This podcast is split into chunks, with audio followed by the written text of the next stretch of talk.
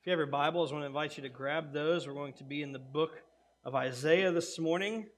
Isaiah 25 is where we'll find ourselves. And I don't know about you, but my heart is full this morning. Uh, I don't even need to preach. We can just go home. I'm just kidding. You know me, I'm kidding. Isaiah 25. Uh, it's been a fantastic morning to be gathered together. Um, as we continue on in our Advent series, we started last week considering this idea of, of preparation and what does that mean as we think about uh, the Advent time. And, and this is a time that if you follow the kind of the church calendar, that there's a time where we kind of reflect on a few things and we consider some topics. We talked about being prepared last week, and this morning we're going to talk about the idea of hope. What is the hope that we can have this Advent season. And, uh, and we even said, you remember last week, that, that Advent we want to con- uh, consider is, is both something that has already happened, there's already been one Advent. That's what we kind of think about and celebrate at Christmas, the, the baby Jesus coming down from heaven, right? That's, that's the Christmas story. That's his first Advent, but there is a second Advent to come. And, and, and as believers in 2021, we missed the first one uh, because that was for a specific time and place and people. Uh, but we hopefully will not miss the second one that, that there is a coming day in which we will have a second advent, a second coming of our Lord and Savior. And we want to be ready for it. So last week we talked about being prepared. This week we're going to look at the idea of hope. So, what is hope? How would you define hope?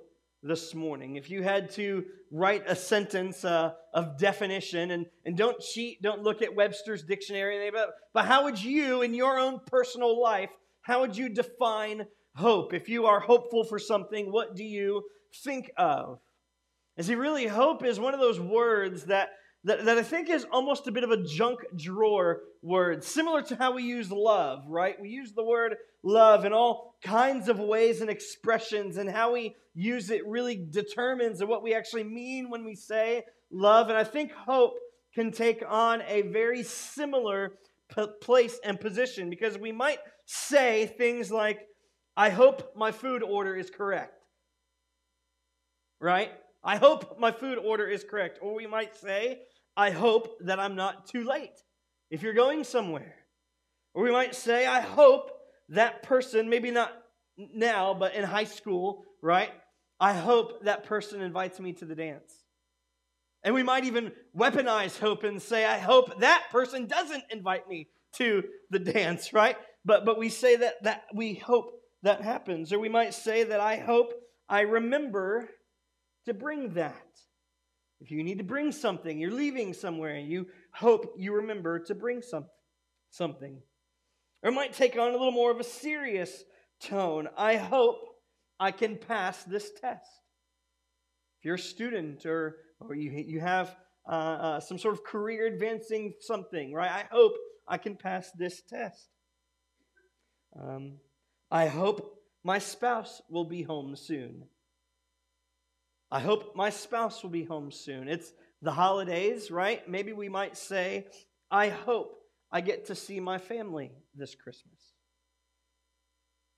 Or maybe it might even take on a little more of a serious tone, and we might we might be at the doctor's and, and we're about to hear some news, and we say that I hope the test results come back okay. See, in all of those examples, all of those instances, we're saying the same thing, I hope. But at what level of, of seriousness are we placing on the word? Hopefully, we don't have the same investment in, I hope my food order is correct, as we do as I hope that this doctor's test is okay. But see, we use that same word of hope. And what does hope mean? How would we define it?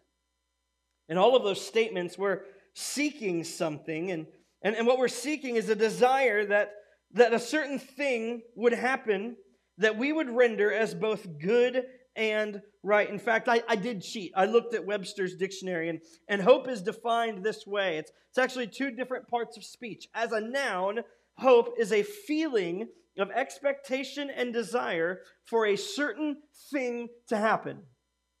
And that's probably true, right? That we have this feeling, this desire, this expectation that there is something we would like to see happen. But as a verb, it's actually more of an action, it's, it's a state of mind that we want something to happen or we want it to be the case. It's when you are hoping in something, you want something to become true, you want it to be the case. And so placing our hope in something comes, though, with the possibility that it may not come to pass. Have you ever thought about that? That if you're placing your hope in something, if you're hoping for something to be true, it may not actually come to pass. And the reality is, is we control very little of what happens in this world. We can hope all that we want, but but it just may not come true. It's out of our control. And so, although we have this action in our lives that we're hoping for something, it may not be the case. I'll give you an example. It's Christmas time, right? And maybe it's true of your life that you want something specific. You've asked for it. You've dropped hints all over the place that this is what you want. You're hoping for it. You're expecting it. You're excited for it. And Christmas comes and you open all your gifts and you don't get it. Does that ever happen to anyone? Come on, shame the devil, tell the truth. Yeah, it's happened to all of us. We hope for something, we anticipate something, we desire something to be the case, to be true, and it doesn't happen. We didn't get what we hoped for because it's out of our control. Ultimately, all we can do is hope in something, but it's out of our control. I wrote a definition of hope if you wanted to, uh, to write this. Hope is emotional optimism that seeks positive results in various conditions and circumstances of life. Hope is emotional optimism that seeks positive results in various conditions and circumstances of life. Let me give you another, another example of how we sometimes hope and, and, and lose hope because of something out of our control. You, maybe you've heard this phrase that, that people have lost their hope in humanity. Have you ever heard that phrase before? Have you ever used that phrase before? And if you look around our world, it's easy to see why someone might say that, that they've lost their hope in humanity. Well, what do they mean by that? What are they saying when they use that phrase? That they're saying that there was an expectation or a desire that they had for something to be true about humanity, and that desire did not come to pass. That desire proved untrue, right? And so they have uh, they have a hope, but that hope doesn't happen. And it is true that when our hopes are not fulfilled, that emotional optimism changes, right? Like when our hopes don't happen, when we're let down, when our hopes are squashed, right? That that optimism, that that that anticipation, that desire then goes away. And so sometimes we might even preface telling someone, well, don't get your hopes up. Ever used that phrase before? Don't get your hopes up. Well, what do we mean by that? We, we mean that the reality is, the likelihood is, is that whatever circumstance or thing that you are committing your hope in, that you are desiring to come to pass, whatever you're expecting, it, it may not happen. Like the, the, the outlook isn't good, and so we don't want to get our hopes up. And, the more our hopes get trampled on, the less and less and less we hope. You know this to be true, right? You, you become a little bit jaded, you become a little bit skeptic of things. And this really leads us to the opposite of hope. What is the opposite of hope? It's despair.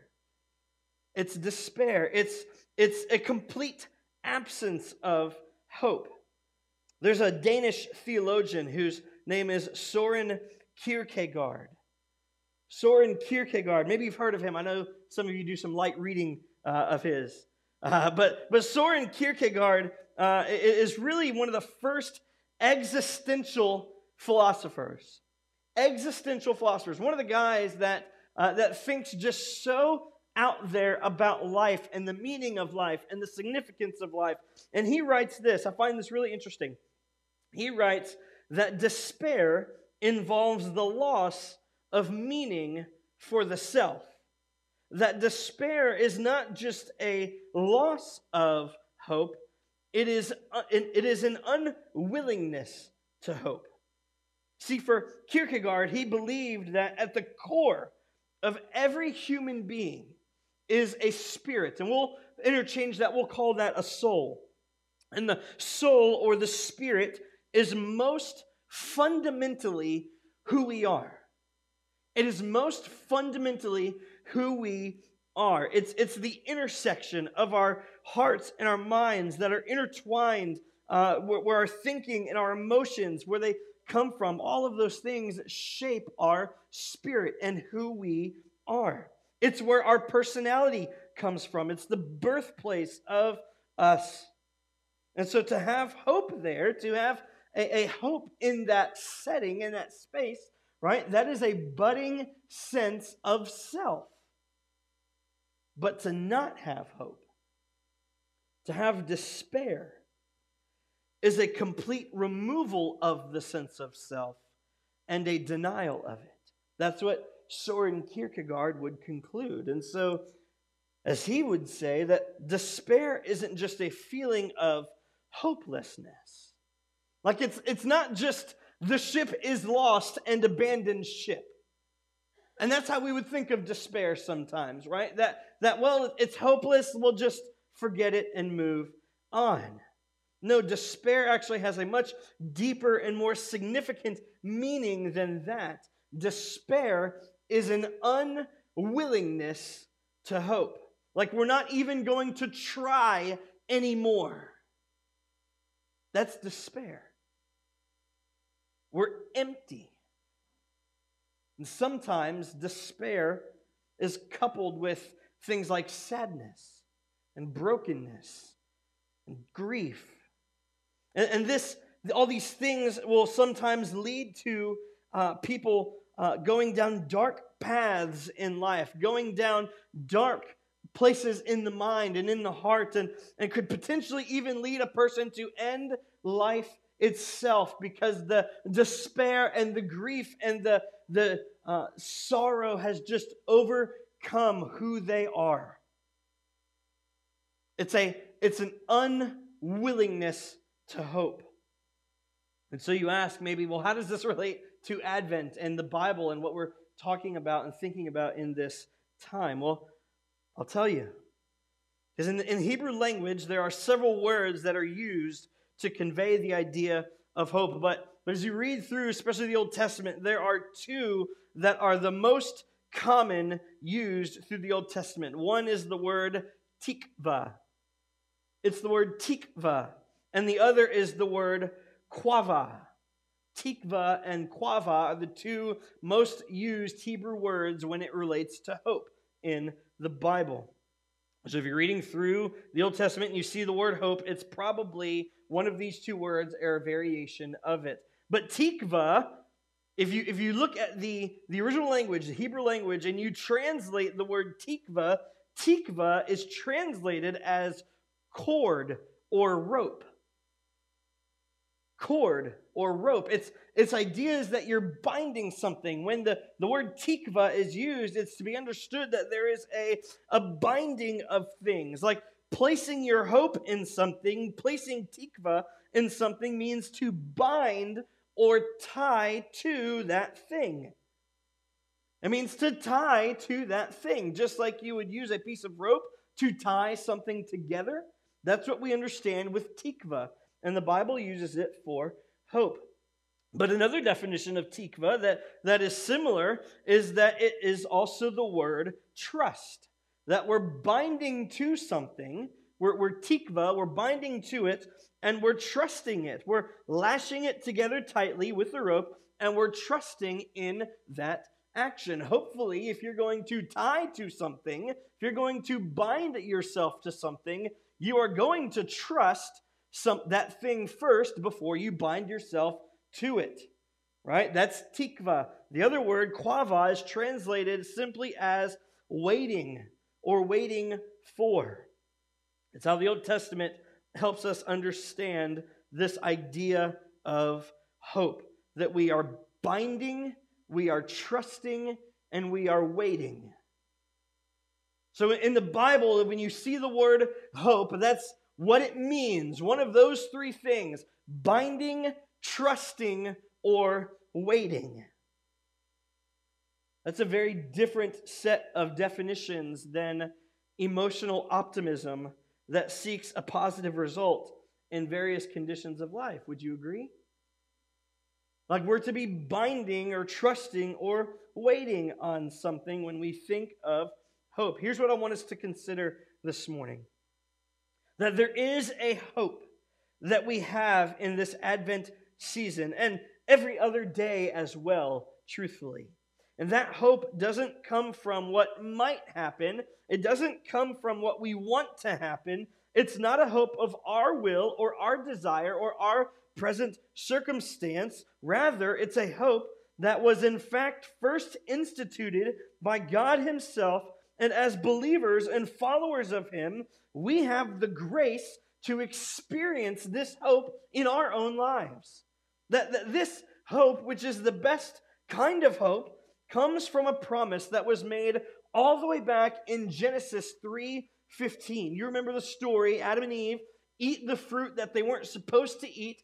It's the institution of sin within the world. There is a fracturing of the world. Relationship with God is now broken. There are consequences that come as a result of that relationship. And in Genesis 3:15, God makes this promise, he says, I will put enmity between you and the woman, and between your offspring and her offspring. So there is someone to come, someone born of the woman, whether it be immediately or somewhere down the line, but someone is coming. And look what he says. He says, He, this person, this offspring, shall bruise your head, and you shall bruise his heel. Now, now God is making that proclamation to the serpent, who we know to be Satan, the tempter, right? The one who caused all of this mess. God promises him that there is a Savior coming, and, and we read that as a hope for all of mankind that one day there will be a reconciliation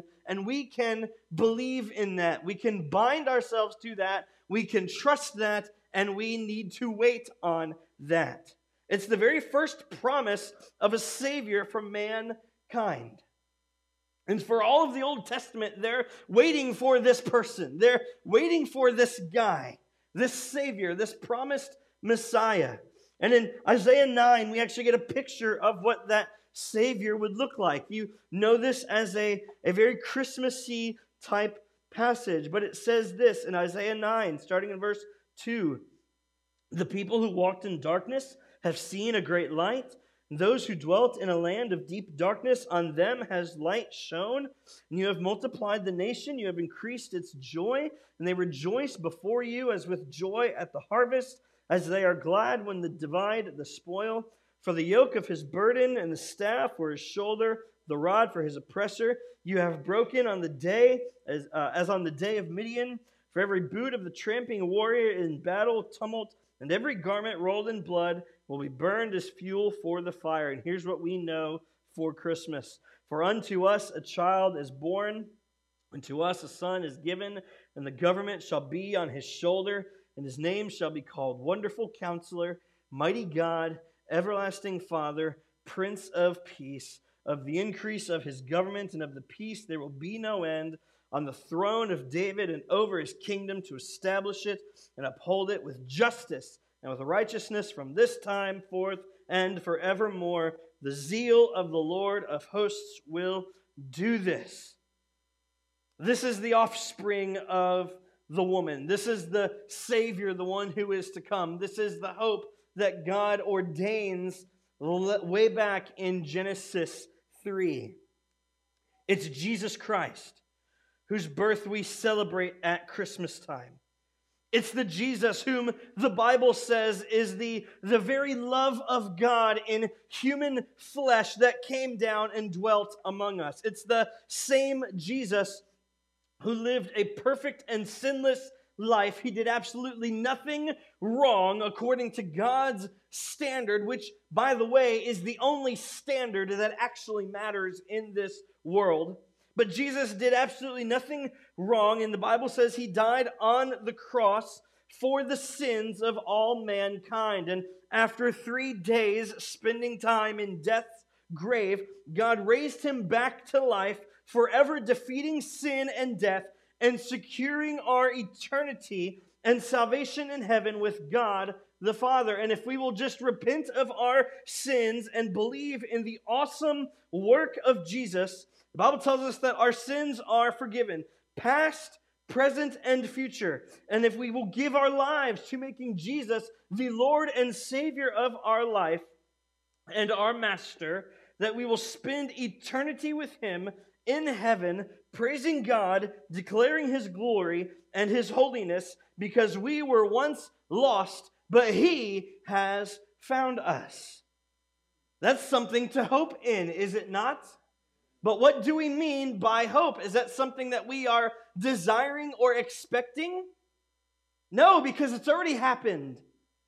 Like that's that's the beauty of the hope that we have at Christmas. It's not a hope of desiring something to be because it's already become. It's already done. Jesus has already accomplished it.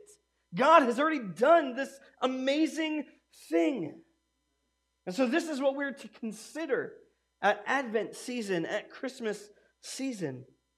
First, that, that he did come. We remember and celebrate that he did come, and we anticipate his second coming.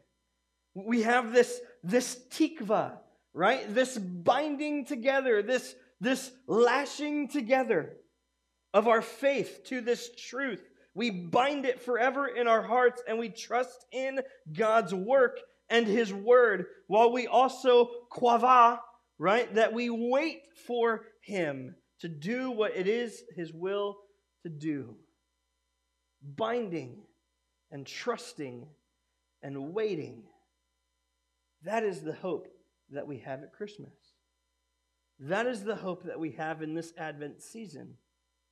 Not a hope of desiring something to be. The only thing we need to desire has already become. Already been done.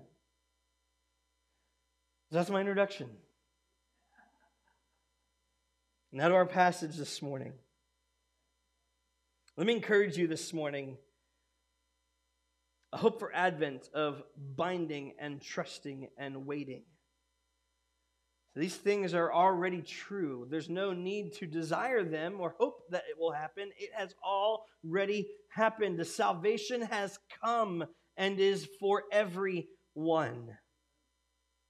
We simply need to bind ourselves to it. We simply need to tie ourselves to it. We need to let it be at the center of our lives, by which we then align ourselves and our life with it, and then we wait for his second coming. So, Isaiah 25, let's read this together. I'll read, you follow along. Isaiah 25. O Lord, you are my God. I will exalt you. I will praise your name, for you have done wonderful things, plans formed of old, faithful and sure. For you have made the city a heap, the fortified city a ruin. The foreigner's palace is a city no more. It will never be rebuilt. Therefore, strong peoples will glorify you Cities of ruthless nations will fear you, for you have been a stronghold to the poor, a stronghold to the needy in his distress, a shelter from the storm, and a shade from the heat. For the breath of the ruthless is like a storm against a wall, like heat in a dry place. You subdue the noise of the foreigners as heat by the shade of a cloud. So the song of the ruthless is put down. On this mountain, the Lord of hosts will make for all his peoples a feast of rich food, a feast of well aged wine, of rich food full of marrow, of aged wine well refined. And he will swallow up on this mountain the covering that is cast over all peoples, the veil that is spread over all nations. He will swallow up death forever. And the Lord God will wipe away tears from all faces, and the reproach of his people he will take away from all the earth. For the Lord has spoken. And it will be said on that day, Behold, this is our God. We have waited for him that he might save us. This is the Lord. We have waited for him. Let us be glad and rejoice in his salvation. Will you pray with me this morning? God, we thank you for your word.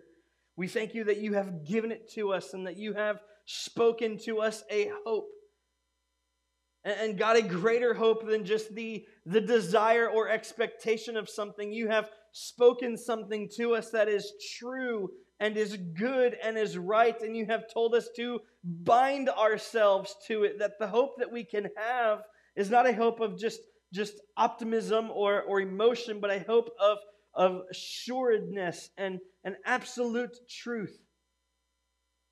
God, I pray this morning that we would see as we, we look at this passage very quickly, God, that we would see the truth that is here, that there is, there is something you are doing amongst your people that we can be hopeful in. God, we love you. I pray now that you would use me, that you would be with me as I uh, preach your word. God, may the words of my mouth and the meditations of my heart be pleasing unto you. It's in Jesus' name I pray. Amen. A couple of things very quickly to point out as we work through this text. The first thing that we want to just make note of is this that there is a declaration of who God is to the individual. There's a declaration of who God is to the individual that is writing this. Look there in verse 1. He says, O Lord, you are my God. He says, O Lord, you are my God. He's calling the Lord by name. It's the, it's the name Yahweh. It's a, an old Hebrew name, but it's the name of Yahweh. He says, Yahweh, you are my God.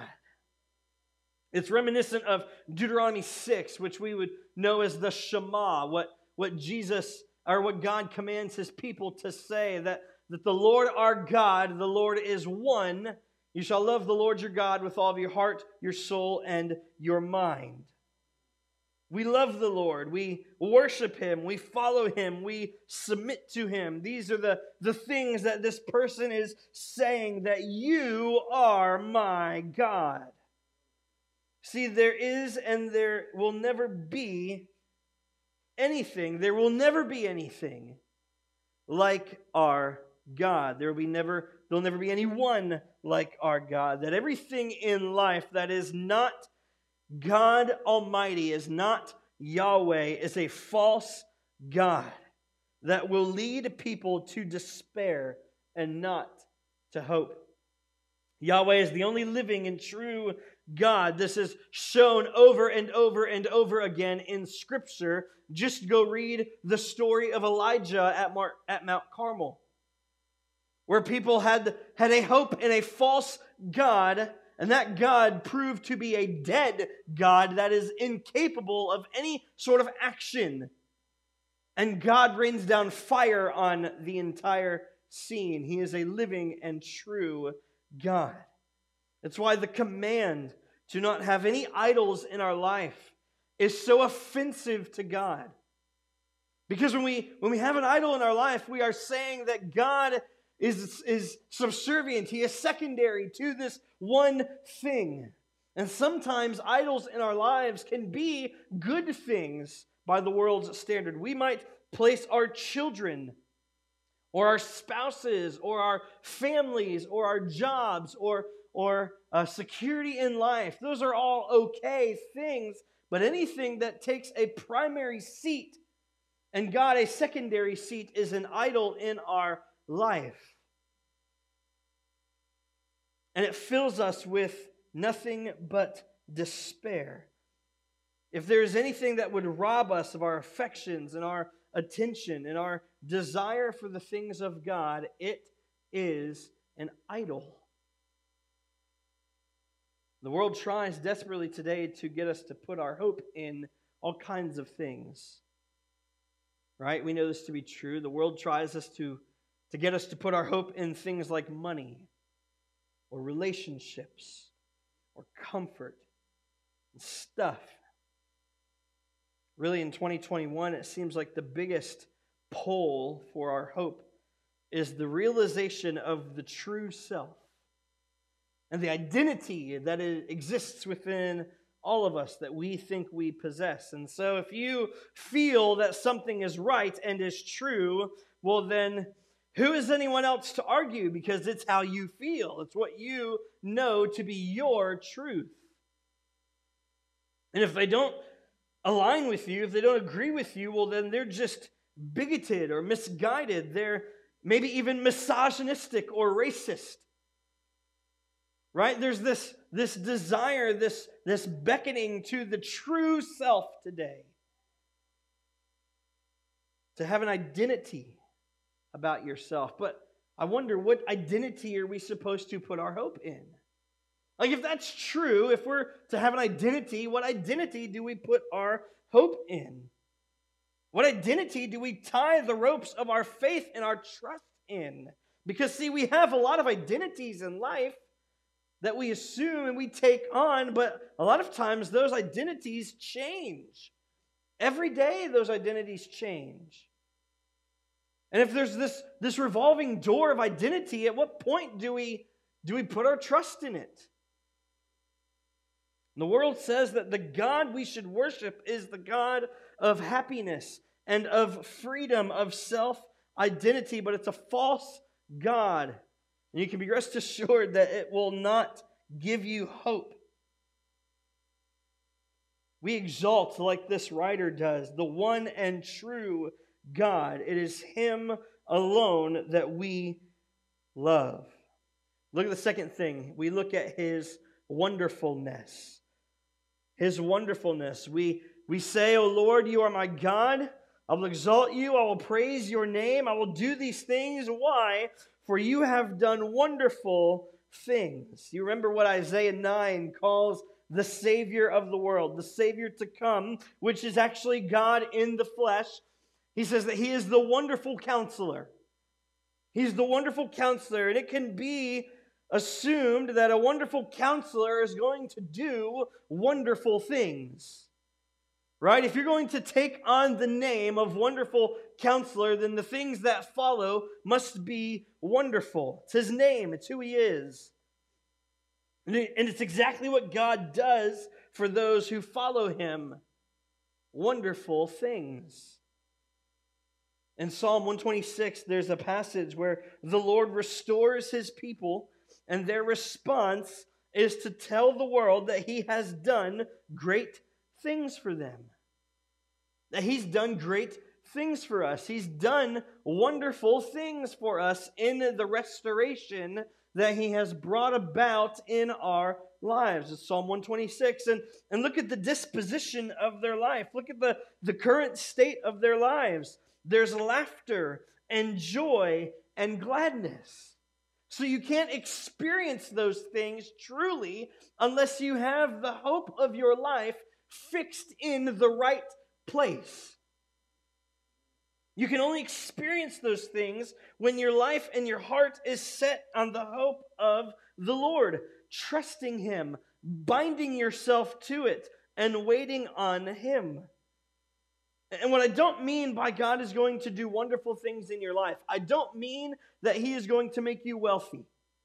I don't mean that He's going to make everything easy and you're going to have a good and perfect life. I don't mean that He's going to make you successful. I don't mean that He's going to make you popular. I don't mean that He's going to give you some sort of special status or authority. What I mean is God doing wonderful things in your life actually has nothing to do with any of that. But do you know what wonderful things He will do?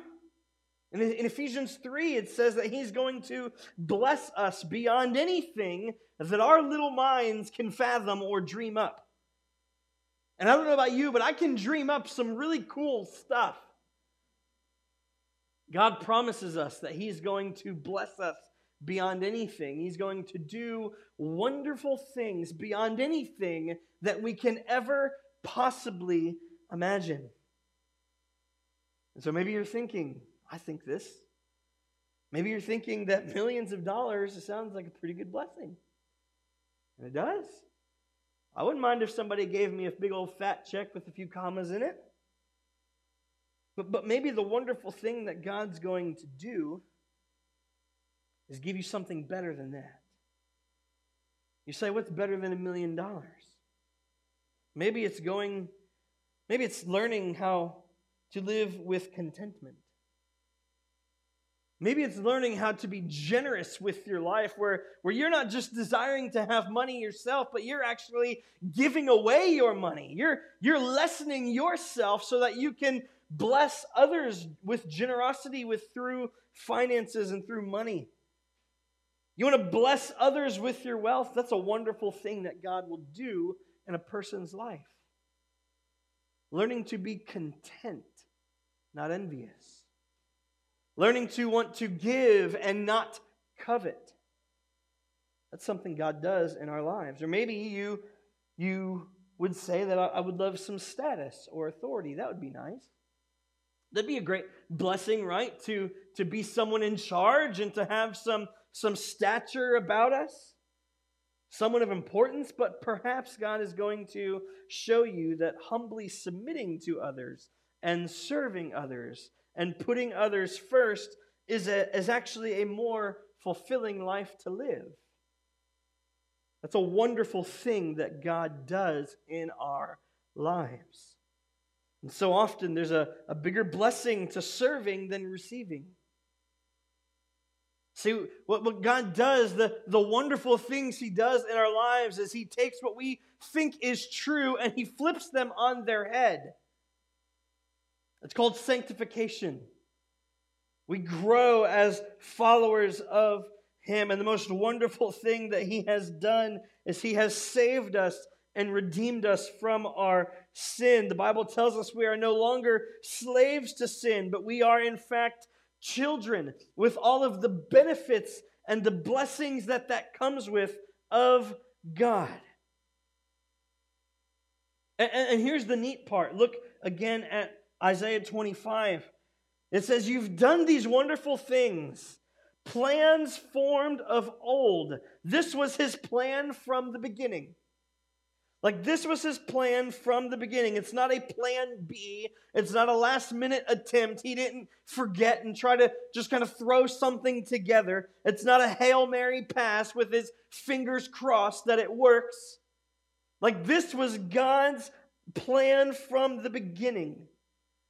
The, the word here in Hebrew for the word sure, he says that it is formed of old, faithful, and sure. That word sure in Hebrew is actually the word amen.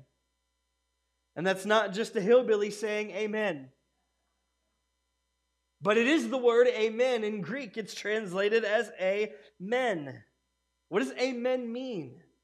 Amen is something that is verified and confirmed. It is true with absolution. There is no question as to its authenticity. And so when God says that he has done wonderful things and that these plans are plans of old, they are faithful. Amen. Long ago, God wanted to give us a lasting hope, one that is true and sure, and one that you can bet your life on. Because He Himself has brought it about and He has verified it and he has stamped it as true and absolute. And so we can hope in that. We can bind ourselves to that. We can trust in that. Jump down, verse 7. Verse 7 and 8. And he, swallow, and he will swallow up on this mountain the covering that is cast over all peoples, the veil that is spread over all nations. He will swallow up death forever and the Lord God will wipe away tears from all faces. Probably one of the best group of sentences ever written in the entire Bible. He will swallow up death forever. If that doesn't excite you, then I don't know what will. But there is a death of death that is coming. There is a death of sin that is coming. Paul echoes this very same thing in 1 Corinthians 15. He says, Death is swallowed up in victory. O death, where is your victory? Death, where is your sting? The sting of death is sin, and the power of sin is the law. But thanks be to God who gives us the victory through our Lord Jesus Christ. Therefore, my beloved brothers, be steadfast, immovable. That sounds a lot like being tied to something, right? Always abounding in the work of the Lord, knowing, believing, trusting, hoping that in the Lord your labor is not in vain. See, the veil that covers the people in this Isaiah passage is sin. And here God says that He has done away with it. Like it is gone forever as if it never existed. We don't have to worry about it anymore. Because when Jesus died on the cross, God poured out his wrath for all of mankind's sin in that moment. And when Jesus says it is finished, he means that the payment for sin has been settled.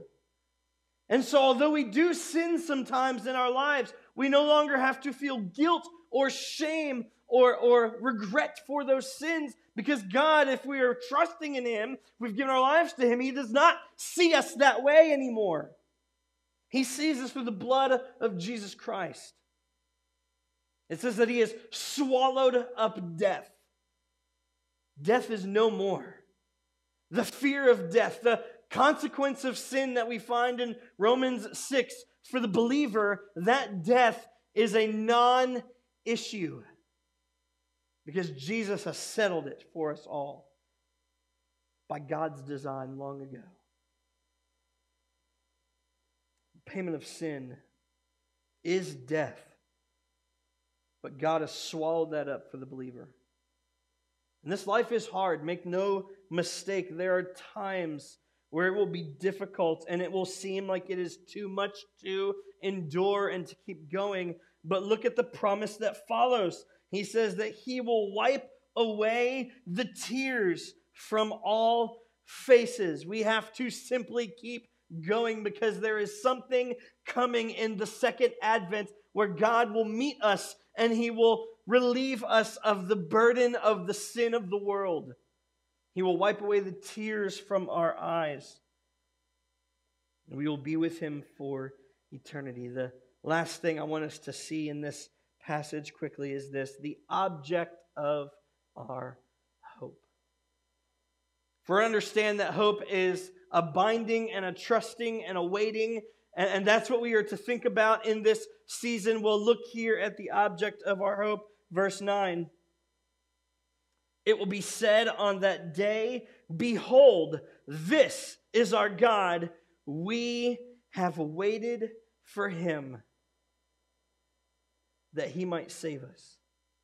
This is the Lord. We have waited for him. Let us be glad and rejoice in his salvation. This is the Lord. We have waited. We have hoped. We have tied our lives to him. We have bound ourselves. Jesus would use the word abide. We have tied ourselves to him tightly. The rope has not been severed. It's been it's a it's a it's a boy scout knot. You can't get those things undone. Right? We have bound ourselves to him. We've trusted in him and in his word and we've seen the wonderful things that he has done in our lives and we have waited until it came to pass and in that day we will rejoice. We will be glad. Sounds a lot like Psalm 126, where there is laughter and gladness and joy. This is the object of our hope. It's not just a hope of expectation because of our desires, it's a hope of concrete confidence. This has already happened. We simply need to believe it and put our give our trust to it. One more passage before we close. I, I want to encourage you this morning in this. First Peter writes this in First Peter 1. He says, Blessed be the God and Father of our Lord Jesus Christ. According to his great mercy, he has caused us, listen to this, to be born again to a living hope through the resurrection of Jesus Christ from the dead, to an inheritance that is imperishable, undefiled, and unfading, kept in heaven for you, who by God's power are being guarded through faith for a salvation ready to be revealed in the last time. In this you rejoice, though now for a little while, if necessary, you have been grieved by various trials so that the tested genuineness of your faith, more precious than gold that perishes through though it is tested by fire, may be found to result in praise and glory and honor at the revelation of Christ of Jesus Christ. Though you may not have seen him, you love him. Though you do not now see him, you believe in him and rejoice with joy that is inexpressible and filled with glory, obtaining the outcome of your faith, the salvation of your souls. Friends, church, this is what I want us to see and know this morning that we can be filled with hope in this Advent season, but not a worldly hope of wanting something to be true because that is just emotional optimism. We have a hope that is confident and a blessed assurance that God has saved us from our sins, and one day we will get to spend eternity with Him. The baby Jesus is just the, the kickstart of God's plan. So, although we celebrate His coming, we don't just dwell there, we take in the whole picture. There is a hope at Advent season and it is this hope that God has saved us and he has swallowed up death. So be filled with hope this morning. Bind yourself to Jesus. Bind yourself, tie yourself to his word with tight knots that cannot come undone. Trust in his word as we wait for him to come. Let me just say this before I'm done because perhaps this morning you actually find yourself in despair. Perhaps this morning you're hearing all this and you say, Yeah, that all sounds really good, but, but I, actually I'm in a state of despair. I can't hope anymore. I've, I've seen too much, I've experienced too much. I want to extend to you the invitation to hope again. Because perhaps you've been hoping in the wrong things. Perhaps God, Yahweh, has not been the God that you have put your hope in. You've hoped in other things. David in Psalm 42 uh, experienced this. It was a deep time of agony and distress in his life. And he even says, Why are you downcast, O my soul? Like David recognizes the despair that is creeping into his life. And he follows up with that and he says, Hope in God. Trust in God. Bind soul yourself to God again because He is the only thing that can rid us of this despair we find in our lives. Maybe that's you this morning. Maybe you're, you're one more let down away from total loss and hopelessness. Friend, hope in God. Call out to Him. Let Him save you as He has said He will do, that you might find joy and gladness and hope again. Let's pray. God, we thank you for this time. We thank you for the hope that we have this Advent, this Christmas season. It's not a hope of, of just wanting something to be true. God, it is already true because you have made it so. You've seen to it that it is true. God, I pray that you would just be with us as we move through this month and we consider all of these things and we, we think about the way that life is going in, in this present moment. And God, give us hope. Let us bind ourselves to the truth of your word that you have saved us. We need not live in despair and, and brokenness and an unwillingness to hope. We have great hope and confidence in you that it is done, it is finished. Father, we love you. We thank you for bringing us together this morning. I pray that you have been glorified through song and through the preaching of your word, through the, the Lord's Supper, all of the things we've done this morning. It has been done in your name, and we lift you up high. And God, even as we end and we sing one last time, may you be glorified in our singing and in our going as we praise your name. In Jesus' name I pray. Amen. Will you stand?